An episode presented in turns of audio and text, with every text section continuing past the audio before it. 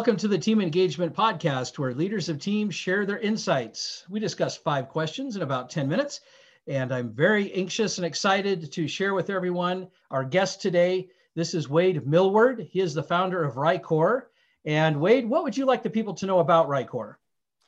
Uh, yeah, happy to be on here. Rikor, we're solving some major pain points in the industry, um, specifically the franchise industry, where we're automating insurance verification for franchisors and the insurance purchasing process for franchisees. Wow, very good. Yeah, that's kind of a, a narrow little niche there, but it sounds like a critical one. So that's yeah, good work. You found a problem to solve. Good for you. That's right. Yeah. Well, let's jump into the questions. Our first question share a success story of collaboration within a team.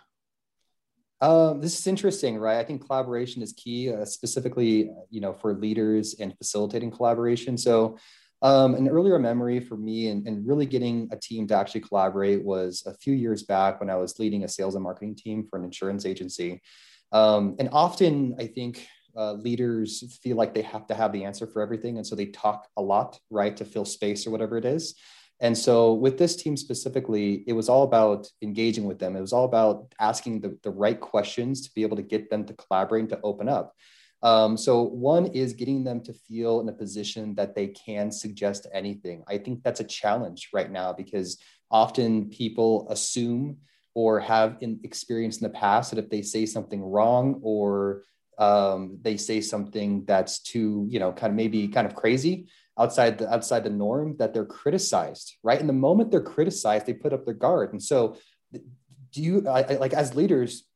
How can we expect them to ever offer another suggestion in the future if we criticize them, if we humiliate, hum, humiliate them, if we make sarcastic remarks to them? And so that's what was so great about this team is that we had this, this culture, right? It was all about that establishing a culture. We had a culture of being innovative and having these open discussions about anything.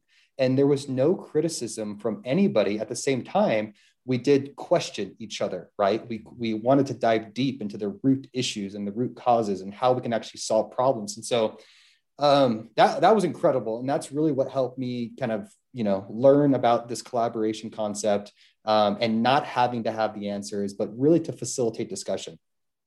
Great comments. You nailed, well, there were a couple of things that you said that I really liked. First of all, the importance of asking really good questions to help draw that out. But second, creating that environment, that culture where people can feel what we call psychological safety, but feel yeah. safe in being yeah. able to share answers without retribution or criticism.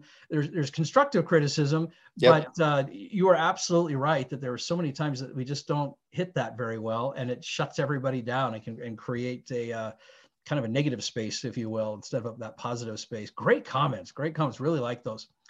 Question number two I hear from other leaders of teams that it can be a challenge to measure engagement within a team. What are your thoughts?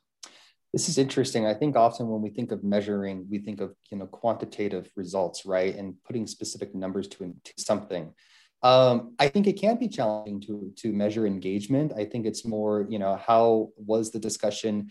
Is everybody participating? Can you actually get everybody to participate? If you have a team, you're leading a team of eight, for example, are all eight people actually willing and uh, able to open up? And it's challenging because you have different types of personalities, right, across the spectrum. Um, but at the same time, you don't want to limit those people be, just because they have a more reserved personality like we need to hear from them. We, we absolutely need to hear from them. And so it goes back to number one uh, um, create a culture of being being able to be vulnerable and open right? And if you can do that if you can truly do that and get people to open up then you can start to you know measure engagement. I guess measuring engagement would be to see to understand is everybody participating?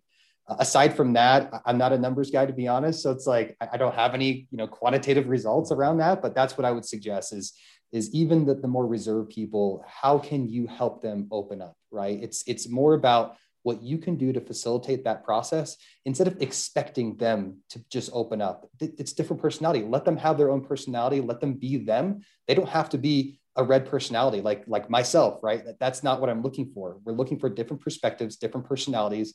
Um, and then you know that's that's the measure of engagement is can you get everybody to talk?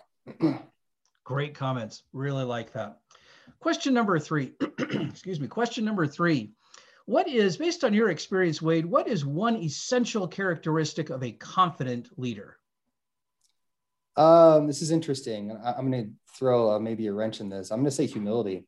Mm-hmm. Um, humility doesn't mix well with confidence, right? Often we think a confident leader is the guy that that knows everything, that can charge ahead, that uh, is you know will take any type of risk. Um, but at the same time, humility plays a critical role in leadership. Leadership is all about um, again facilitating discussion, being open, right, to suggestion, being open to criticism, um, because if you're not innovating, then you'll eventually die. Um, and what I mean by that is that innovation is coupled with humility.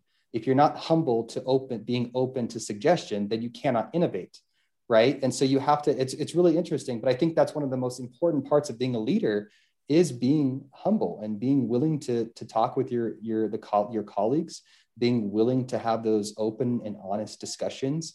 Um, and if you need to change something about yourself, then do it. You're not perfect. absolutely agree. It is a challenge because you're right. It's it's counterintuitive when we first think about confidence versus humility. We think that they're in competition. I agree with you completely, though, that humility, when when exercised the right way, it actually builds confidence because yes. you have the confidence to say, "I want to hear from somebody else." Yes, I still can have my opinion, but I I am willing to learn and gain even more confidence through the process. I think you absolutely nailed it. I love that. So thank you. Yeah. Question number four share an experience from your life of when someone made a difference in your life. Yeah. I mean, there's a lot of people that made a difference. If we're talking professionally speaking, I'll just kind of focus on that.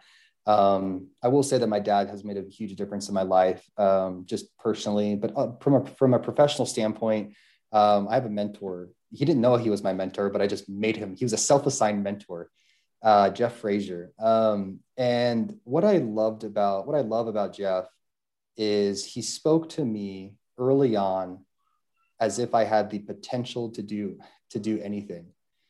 Um, and I think often many of us feel that we don't have that type of potential. We we grow up in a society of shame, and we often uh, ridicule ridicule ourselves internally, and we create these these internal barriers and limit really limit our potential. And Jeff Jeff never saw that, right? He had just had a very, very, well, actually, when I first met him, um, he was growing a company. And near the end, he, after eight years, he had a very, very successful exit. And throughout this entire journey, he would talk to me as if I had the same potential as him.